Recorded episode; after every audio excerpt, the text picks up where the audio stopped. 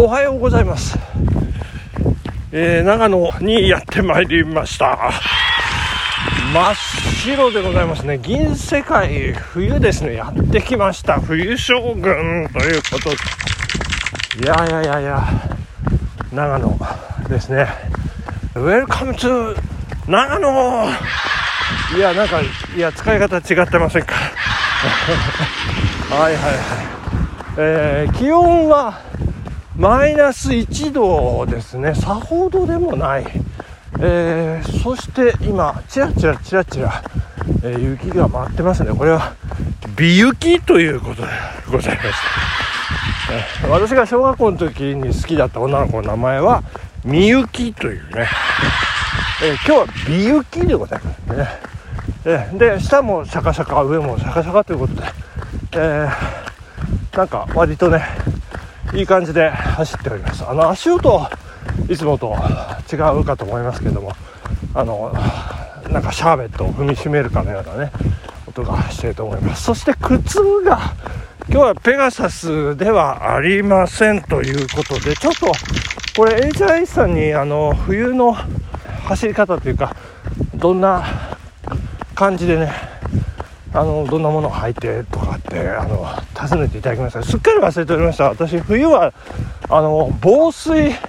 加工が施されたこれゴルフシューズを履いてますね。はい。あのゴルフシューズのねあの昔じゃなくあのまあ今風といいますかあのあのスタッドレスですね。あのピンがないタイプのあのなんかなんてなんて言えばいいんですよね。難表現難しいですけどこう芝を捉えるようにこう割とねあの溝が深めにまあ綺麗な模様が彫ってあるというかねそんな感じのゴルフシューズで走っておりましてこれ意外とね意外とそんなに重くもなく、えーいい感じで走れるということでねまあそこそこのこう雪だったらこうガシガシとねここんな感じで、えー踏み越えていけるというようなところもありますので。もしあのまあ安売りというか叩き売りでもうあるかと思いますんで。まあポイントは、まあ、ゴルフシューズの、ね、底の吸着性というか、えーそれと、えー防水であるということですね。ここは大事かなと思いますので、えお伝えさせていただきました、えー昨日ですねあの東京東久留米のね、え富士見テラスというところから富士山をこうドーンと見ようということであわよくば、え満月一歩手前の月が、え西の空に沈むところと富士山のランデブーも取れるんじゃないかっていうことでチャレンジさせていただきましたけれどもあのーねあのバスのあのー次止まりますのピンポンの音とともにですねこれ気づいた方いらっしゃるかな。バスの音とともに東久留米駅に着きましたっていうところで昨日終わったんですけども。さて富士見テラス行きましょうということで、えー、行こうと思ったら立ち入り禁止ということでございますなんかその壁にちょっと安全上の問題が発見されましたので当面の間立ち入り禁止をさせていただきますということで残念ではございましたけれどもまああのロータリーのところからねまあ富士そのものはしっかり見えましたんで、えーまあ、地元なのかあのものすごいあの大砲のようなカメラを持ったお父さんとお話でしながらねのテラス困ったね。いつまでだろうねとか言いながら、えーまあ、写真を撮らせていただいたというところが昨日でございました。はい残念でしたけれどもね。そして昨日、えー清瀬、えー、欅ホールというところで行われた、えー講演会に行ってまいりました。はいえー、2020、えー東京。オリンピックそしてパラリンピック選手2名による講演会ということで我が久保田真中選手とですね、えー、そしてあのパラアスリート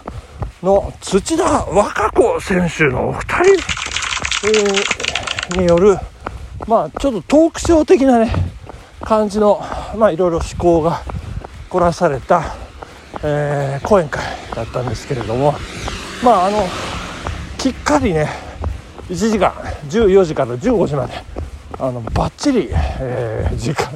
の枠内に収まりましてあの司会の方どうしてそそこまであの時間ねかっきり、えー、やんなかった。なんかもっと違うところでなんかエネルギー注いで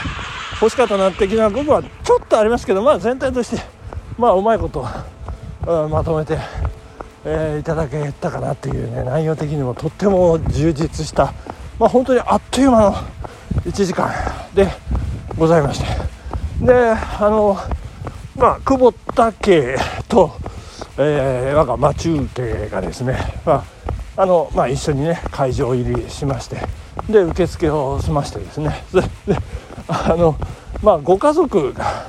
ですねかなんかって。あの受付でそんな認定を受けまして。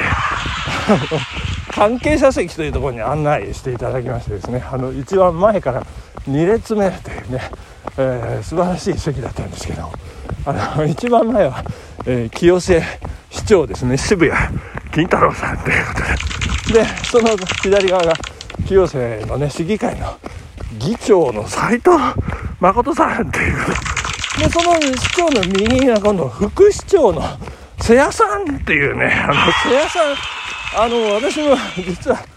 えー、長男とねあのお嬢さんが小学校同級でもなんかパパ友っていうね、えー、瀬谷さんあの松ですどうもなんて挨拶もさせていただきましたけれども、えー、そしてそのさらに右隣、えーと、教育長ですね坂田さんという方があの陣取っておられるすぐ後ろで、えー、久保田家町家関係者席ということで陣取らせていただきましてですねでなんかあの非常にコロナ禍ということで座席の間隔空けてたんですけどそこそこだけですね何人7えっ、ー、と6名かな、えー、ザーッとね一列にぎゅうぎゅう詰めでねなんか座っててすげえ目立ってたって後で言われましたけれども。あのまあ事情としては土田サイドのねあの関係者がどのぐらい来るか分かんなかったっていうこともあってこれはちょっと詰めなきゃいけない。っていうことでなんかぎゅうぎゅうしてましたけど結局、えー、我々だけで関係者席独占させていただいてしまいましていやちょっと申し訳なかったかなみたいなところもあるんですけど。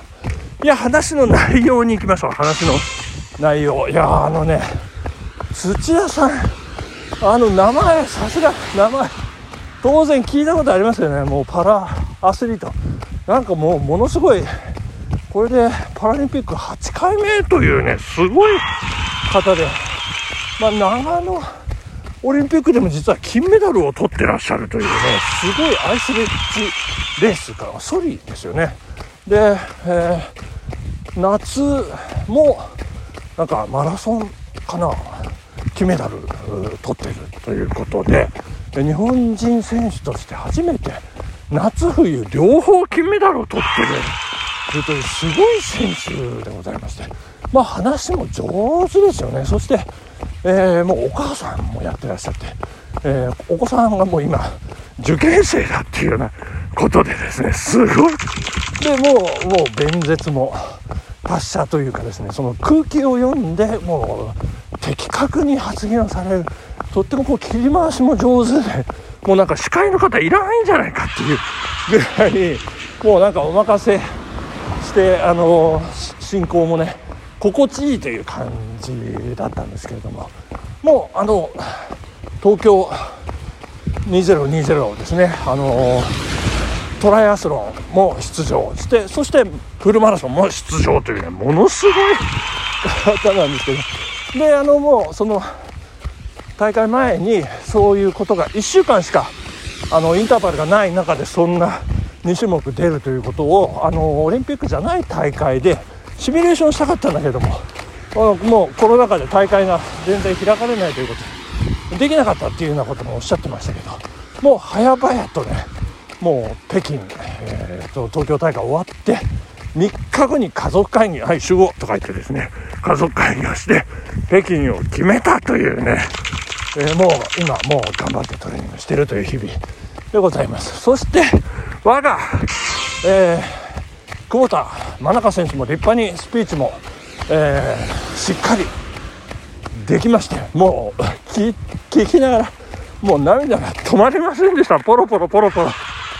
でも恥ずかしいからもうなんかそのままにしてね泣いて内容的なね。そんな感じでしたけどまあ立派になりました。ねあのー、まあこれからは、えー、まあ、次を目指すということはないですけれども新しいところに分野に挑戦していきたいということをしっかりとね、えー、語ってくれましたよかったです。はい。本当にまあいろいろ渋谷市長そして、えー、教育長もね坂田教育長もとってもいい話をしてくださいましてご紹介したかったんですけれどもちょっとここで時間となってしまいました。ありがとうございます。続きはちょっと明日お話しさせていただきたいと思います。本日はここまで。さよなら。